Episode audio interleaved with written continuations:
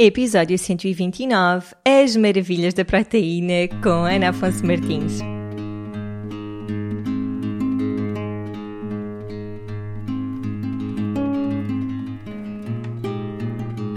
Olá, eu sou a Cláudia e este é o Oficina Podcast. Todas as semanas trago-te um convidado a uma reflexão que te vão ajudar a viver de uma forma mais simples, feliz e consciente. No Oficina não existem verdades absolutas e aqui tudo é uma descoberta.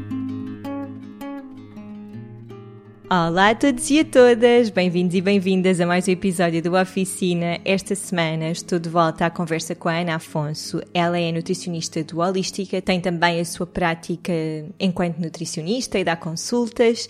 E nós já gravamos alguns episódios juntas, eu vou deixar todos aqui na descrição do episódio. Falámos sobre mitos da nutrição, gorduras boas e gorduras más, dieta anti-inflamatória. Isto tudo foram temas que nós trouxemos com base na, nas perguntas que vos fiz fizemos. Este é o último episódio que vamos gravar juntas, pelo menos nesta temporada, porque, como sabem, em agosto o, o Oficina vai de férias, é sempre assim.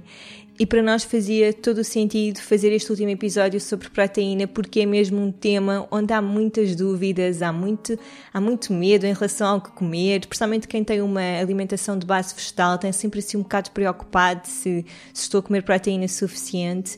E por isso o propósito deste episódio é desconstruir aqui algumas crenças e, e para também vos dar mais confiança a seguir outras opções de fontes de proteína vegetal, o que não quer dizer que não comam proteína animal. Já sabem que aqui não há fundamentalismos, cada um faz e come como lhe faz mais sentido, mas realmente por vários motivos, motivos de saúde, motivos de saúde do planeta e sustentabilidade, nós já sabemos que a produção de carne gasta muitos, muitos, muitos recursos ao planeta, gasta solo, emite gases, é precisa muita água para, para produzir a ração, o alimento que vai dar em ração que depois os animais vão comer. É preciso também muito terreno, muito solo para os animais pastarem e isto tudo não faz sentido, pelo menos não faz sentido certamente que nós tenhamos uma alimentação tão rica em proteína animal. Eu não sou nada contra as pessoas comerem carne e peixe, mas acho que é uma coisa que poderia acontecer uma a duas vezes por semana.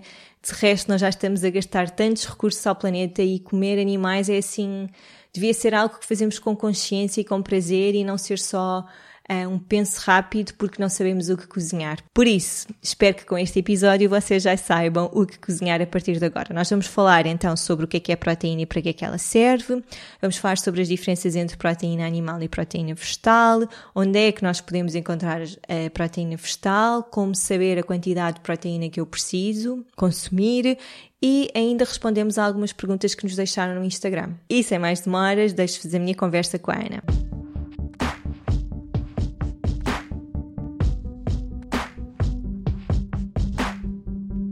Olá Ana, bem-vinda aqui de novo à oficina. Este é o último episódio que vamos gravar para, para esta temporada e, claro, só poderíamos falar de proteína porque é sempre um tema que é muito pedido, há muitas dúvidas, há muitas opiniões, por isso aqui a ideia deste episódio é desconstruirmos aqui alguns conceitos em relação à proteína e ajudar, tirando aqui algumas dúvidas que também nos deixaram no Instagram. Então, podemos começar com o que é a proteína e para que serve. Olá, Cláudia!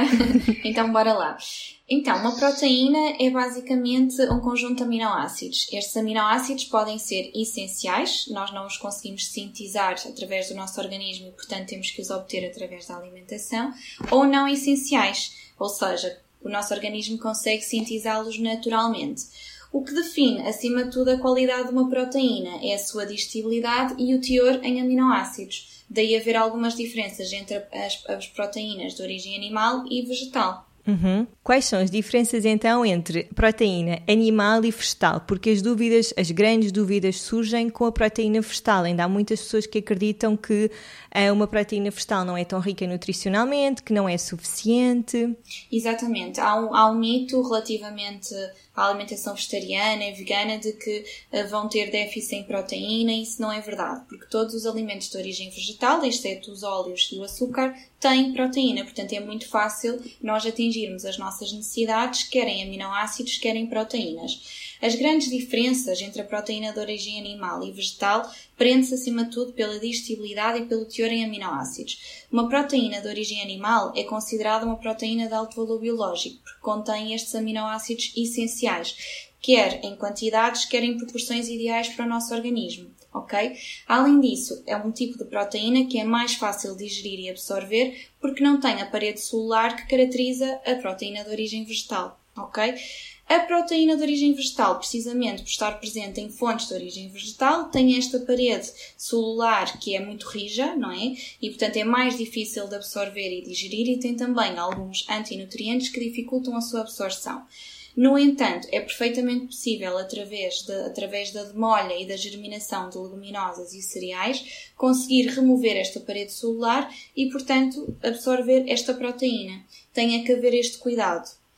Além disso, as proteínas de origem vegetal têm também aminoácidos essenciais, muitas vezes não estão é nas quantidades certas ou nas proporções certas. E aí é preciso haver uma complementaridade entre alimentos de origem vegetal para que possamos atingir quer as nossas necessidades em aminoácidos, quer em proteína. Então como é que nós podemos saber qual é que é a quantidade de proteína que devemos ingerir diariamente?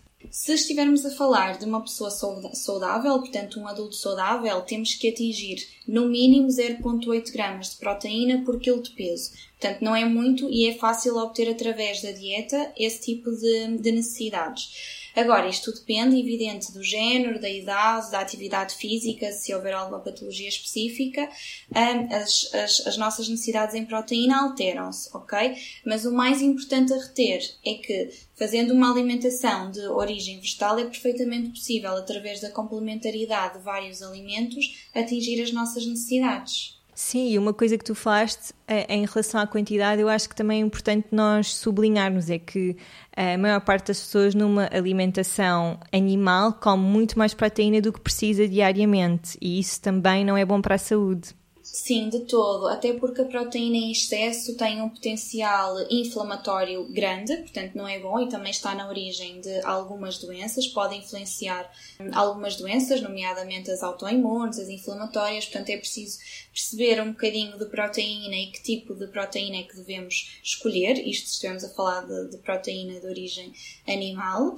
O que tem vindo a surgir eh, nos últimos anos é que há uma grande preocupação em fazer uma alimentação hiperproteica, que está muito associada ao culto do corpo e, eh, e à manutenção e ao ganho de massa muscular, e isso é que é errado, ok? Uma coisa é sermos atletas de alta competição, desportistas, claro que é preciso haver um aumento das necessidades em proteína porque há um gasto energético superior.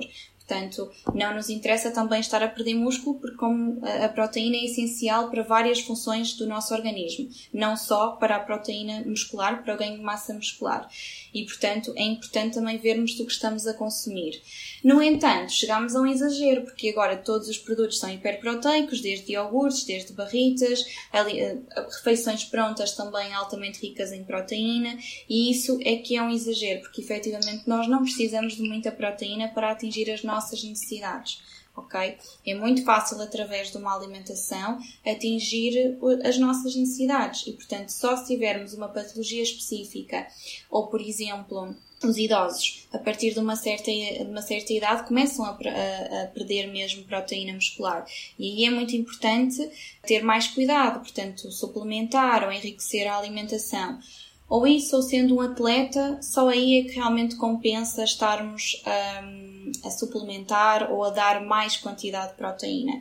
Mas um indivíduo que seja saudável não precisa de estar constantemente preocupado em suplementar, em perceber, ai meu Deus, agora tenho que comer um iogurte proteico, uma barra proteica todos os dias, não é necessário. Mas já viste o facto de surgirem cada vez mais produtos que vêm reforçar, não é? Iogurtes mais proteicos, vem mesmo.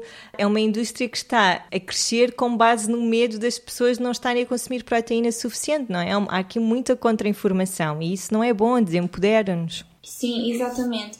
E eu acho que nem é só por essa questão de não estarmos a consumir proteína suficiente, é mesmo pelo culto do corpo e do ginásio, porque há muito essa preocupação hoje em dia. As pessoas estão muito viradas para o culto do corpo. E claro, como é óbvio, se queremos crescer, não é? A nível dos músculos, temos de consumir mais proteína e não só, também energia. Portanto, as nossas necessidades energéticas ficam aumentadas, assim como em proteína.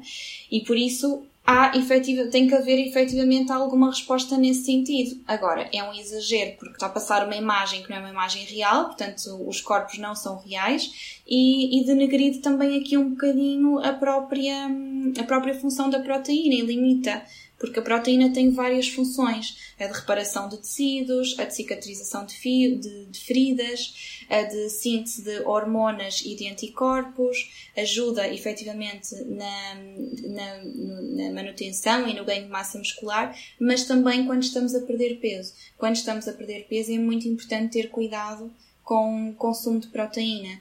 Portanto, ajuda-nos a nível do sistema imunitário. Há aqui uma série de funções que são muito mais importantes do que estas de, de ganho de, de, massa muscular. Então, onde é que nós podemos encontrar, e aqui estou só a falar da proteína vegetal, não é? Porque sabemos que a proteína de, de fonte animal nós já conseguimos identificar facilmente. Onde é que podemos encontrar boas fontes de, de proteína vegetal? Podemos encontrar nas leguminosas, portanto, nas favas, nas ervilhas, nas lentilhas, lentilhas, no feijão, no grão, nos cereais integrais, como por exemplo a aveia, o trigo, o arroz, o milê, o milho. Podemos encontrar também nos frutos secos, as nozes, as amêndoas, o caju, também nas sementes, como a chia, a linhaça, o cânhamo. Também nos pseudocereais, aliás, eh, tanto a quinoa como o amaranto como o trigo sarraceno, são proteínas de alto valor biológico, portanto são muito interessantes ter numa alimentação de base vegetal, assim como a soja. Os derivados de soja, como o tofu, também têm uma quantidade generosa de proteína, portanto também ajudam a atingir as nossas necessidades. E depois temos sempre a levedura nutricional, os cogumelos, eh, que nos ajudam também a complementar o nosso dia a dia. Portanto, realmente fontes não nos faltam. Sim, é parvo achamos que só não é consumir carne e peixe é que vamos conseguir ter uma. E a, a verdade é que a maior parte das pessoas tem uma alimentação muito rica em carne e peixe, depois come só arroz, massa, não é? Os acompanhamentos também são muito limitados e. Uhum, exatamente. Geralmente, quando deixamos de consumir tanta carne, ficamos muito mais abertos para, para outros alimentos e outro tipo de alimentação e, e as coisas mudam significativamente os nossos, os nossos níveis de energia, mesmo a nossa saúde mental. Uh, normalmente a carne está muito associada a pessoas muito agressivas e por isso é que associam os vegetais, não é? Uh, e os legumes uh, aos vegetarianos e à malta hippie. Porquê? Porque normalmente são mais zen. Isto tem a ver com neurotransmissores e com a bioquímica dos próprios alimentos que influencia também o nosso estado emocional e neurológico e, portanto, tem a ver com isso. Mas esta monotonia alimentar é preocupante porque há muitos portugueses ainda a fazer uma alimentação muito tradicional, muito à base de carne, peixe com arroz e esquecem-se efetivamente das saladas e, e em como uma alimentação de base vegetal pode ser tão rica e tão nutritiva e tão criativa ao mesmo tempo. E, e é aí que eu quero chegar. É, a, a proteína de origem animal também é importante, evidente, mas não, não se foquem só no consumo de proteína de origem animal, porque é perfeitamente possível não só atingirem as necessidades através da proteína vegetal, como também ter uma alimentação muito mais rica e muito mais nutrida com outro tipo de alimentos. E também existe muito o mito de que uma, uma alimentação vegetariana é mais cara e isso também é uma parvoíce, não é? Se pensarmos que um quilo de grão é certamente ser mais barato do que um quilo de carne. Exatamente, e se pensarmos que tudo aquilo que vem da terra é efetivamente o melhor para a nossa saúde, então é muito fácil nós termos uma alimentação rica em casa e barata, não é? Porque o feijão, as fabas, as batatas, a fruta, um, os vegetais, tudo isso cresce na terra, portanto é muito fácil conseguirmos aceder a esse tipo de alimentos, não precisamos de ir necessariamente para as manteigas de amêndoa, que são mais caras, ou para as bebidas vegetais, porque até isso é possível fazer em casa. E associam muitas vezes estes conceitos vegan ou vegetarianos de muito caros ou até processados, porque pensam sempre nos hambúrgueres processados, nas salsichas, nos chouriços, e não é isso. Isso é apenas uma parte da alimentação que pode ser utilizada para complementar e dar algum sabor. Agora, é muito fácil, através de, das leguminosas, dos cereais, das frutas, fazer uma, uma refeição bem nutritiva e saborosa. Aqui também entram depois o papel das especiarias, dos superalimentos. E quando estamos muito fechados para um determinado tipo de alimentação, entramos numa monotonia alimentar e esquecemos completamente que há um outro mundo por descobrir. Sim, isso é uma das coisas que nós trabalhamos e o menu do Holística é, serve exatamente para isso. É esta proposta durante oito semanas. Experimenta fazer estas receitas com ingredientes que, se calhar, muitos, a maior parte das, das participantes nunca tinham ouvido falar ou já ouviram falar, mas nunca cozinharam. E a verdade é que todas, quando termina o programa, dizem agora a minha alimentação é muito mais variada, descobri imensos sabores, imensas texturas e isso é de uma riqueza enorme, não é? Exatamente, e é, e é, importante fazer isso para não haver essa monotonia, acima de tudo, dar a conhecer à família, aos filhos, aos avós, aos pais, é muito importante porque assim há muito mais riqueza na mesa. E, hum, e, e é bom, é bom ver as pessoas a mudarem um bocadinho mais os, os, os conceitos e a própria alimentação e não estarem tão agarradas àqueles hábitos que já estão muito enraizados. Sim. Agora, Ana, vamos responder algumas perguntas que nos deixaram no Instagram. Temos aqui uma pergunta que é: quando comia carne, frequentemente as fezes eram mais duras. Tem sentido? Pode ter algum sentido, sim. Isto porque quando comemos muita carne, excesso de carne, pode haver realmente obstipação e alteração na consistência das fezes. Agora, não podemos por si só assumir que tem a ver com a carne. Temos que ver o resto da alimentação. Se não for uma alimentação variada e rica em fibras, é natural que a consistência das fezes não se altere e o intestino não funcione tão bem. Provavelmente o que esta pessoa sente é que agora que não consome carne está a fazer a consumir mais, mais verduras e mais cereais integrais e mais frutas que são mais ricas em fibra e portanto o intestino está a funcionar melhor e isso também fez com que uh, as fezes a, consistência das fezes se alterasse. Portanto, acima de tudo, é fazer aqui uma avaliação mais geral e não assumir que tem só a ver com aquilo. Muito bem. Toda a gente come montes, tem montes de cenas com a proteína e acho que é um exagero. Estou enganada? Sim, lá está, mais uma vez aquela questão do, do corpo e da massa muscular, portanto, e dos produtos hiperproteicos que hoje em dia estão muito na moda.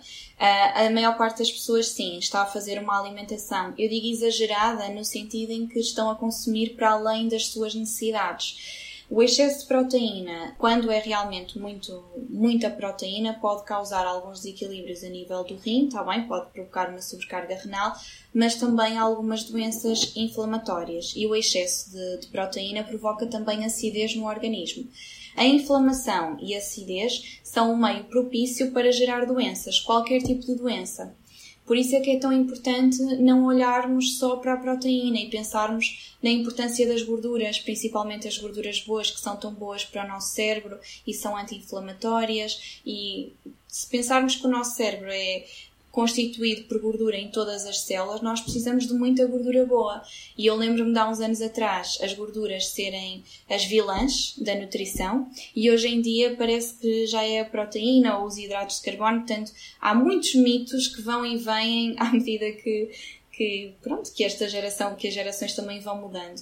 E por isso é muito importante relembrar que uma alimentação dita saudável é acima de tudo aquilo que vem da terra e que, que é natural e o menos processada possível. Portanto, é começar a, a desembrulhar menos e, e, a comer mais o que vem, o que vem dos solos. E a descomplicar, não é? Confiar também no corpo, não ter de ser aquela coisa sempre super preocupada e obsessiva e uh, também seguirmos mais a nossa intuição, que é uma coisa que também falamos muito por aqui Exatamente. Ok. Outra pergunta: como aumentar os níveis de proteína numa dieta vegetariana? Também tocámos nisto, mas, mas podes aprofundar. Sim, acima de tudo, primeiro é, é, importante fazer uma análise às necessidades individuais da pessoa para perceber então qual é o valor de proteína que deve consumir diariamente. Depois perceber o porquê de querer aumentar e então aí é voltar a conjugar uh, várias fontes de proteína vegetal. Portanto, incidir mais nas leguminosas, incidir mais nos cereais integrais, nas, nas sementes, nos frutos, nos frutos gordos, nas manteigas de frutos gordos, utilizar os, o, uh, os derivados da soja, como o tofu, por exemplo, o tempé também é muito útil para nos ajudar a aumentar a, a proteína na alimentação. Temos também depois a própria proteína vegetal, não é? Por exemplo, a proteína de cana, a proteína de arroz, a levedura nutricional, que se houver aqui algum déficit pode ser utilizada como compensação ou até para realmente ajudar a aumentar. Portanto, é muito fácil através dos alimentos chegar uh, às necessidades individuais e não só. Até só conjugar mesmo aqui os alimentos. Se tiverem alguma dúvida em específico, podem sempre contactar a Ana, não é? E depois, eventualmente, se precisarem mesmo do acompanhamento, tu estás aqui para ajudar, não é? Acho que, não sei se já viste, mas há um documentário Game Changers que fala sobre hum, atletas de alta competição que têm uma alimentação de base vegetal e acho que é um documentário super fixe para desconstruir aqui um bocadinho o papel da proteína e onde podemos ir encontrar. Tens mais assim alguma proposta de hum, livro ou coisa que possamos ver?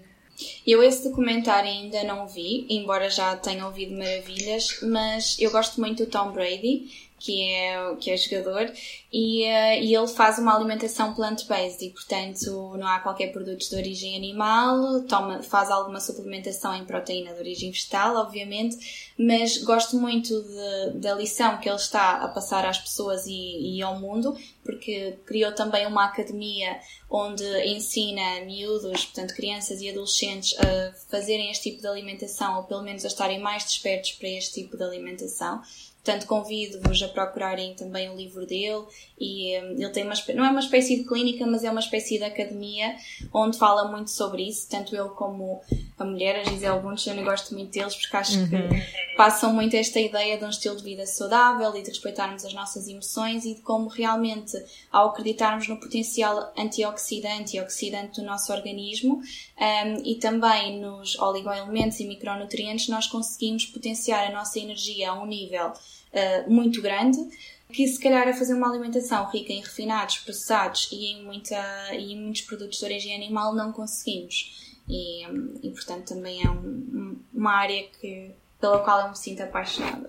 E eu acho que para terminarmos o caminho com, com este episódio e, aquilo, e a mensagem que nós queremos passar é que não é preciso fazer uma escolha, sabes? De eu só como proteína vegetal ou eu, ou eu consumo maioritariamente proteína animal. Acho que o equilíbrio está exatamente em ter uma alimentação variada. Claro que para quem, por, por motivos éticos, não faz sentido comer animais, está tudo certo, mas realmente abrimos um bocadinho os horizontes e percebemos que temos muitas opções aqui e que os nossos dias não têm de ser feitos de batatas com, com peixe ou de arroz com carne e que há muita coisa, muitas opções.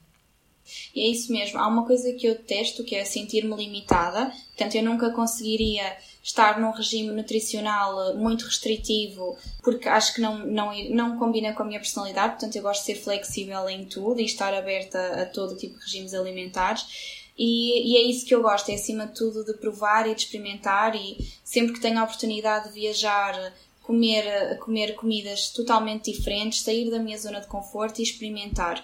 Portanto, tanto sou capaz de ir a Londres e fazer só alimentação vegana ou plant-based, como depois fazer só peixe e mariscos noutro, noutro país. Eu gosto mesmo de ter esta liberdade e, acima de tudo, perceber o que é que o nosso precisa e o que é que o mundo também tem para nos oferecer. Um, mas respeito qualquer regime e e estou apta para ajudar qualquer tipo de alimentação sem problemas e sem julgamentos. Super importante mesmo, mesmo não só num contexto de trabalho, mas também não julgarmos a, a forma como os nossos amigos, como a nossa família se alimenta, não é? Porque cada um está a fazer o seu caminho de descoberta com, com o seu corpo e com aquilo que come. Sim, exatamente, e por aquilo em que acredita também. Portanto, acima de tudo, temos que ser mais justos e mais verdadeiros uns para os outros porque isso do julgamento já era e no século XXI não faz qualquer sentido estarmos a, a magoar uns aos outros porque um come assim, um come assado.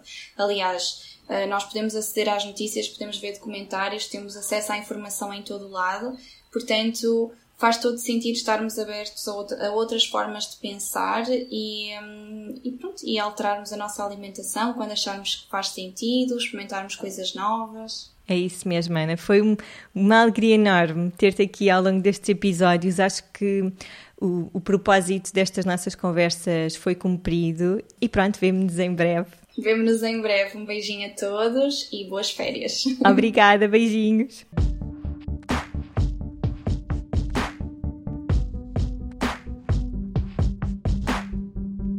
E pronto, espero que tenham gostado. Se ainda não acompanham o trabalho da Ana, façam-no porque hum, ela é mesmo super profissional, tem uma abordagem muito flexível, interessa-se bastante por hum, viagens gastronómicas e isto é um tema que nós também não vemos todos os dias por aí. Já sabem, partilhem o episódio com amigos e família, deixem a vossa review no iTunes para que este episódio possa chegar a mais pessoas. Partilhem com os amigos e com a família que estão mais resistentes em consumir eh, fontes de proteína vegetal para perceberem que isto não é nenhum bicho de sete cabeças, é perfeitamente fazível. Obrigada a todos por estarem desse lado. Até para a semana, um dia cheio de sala interior.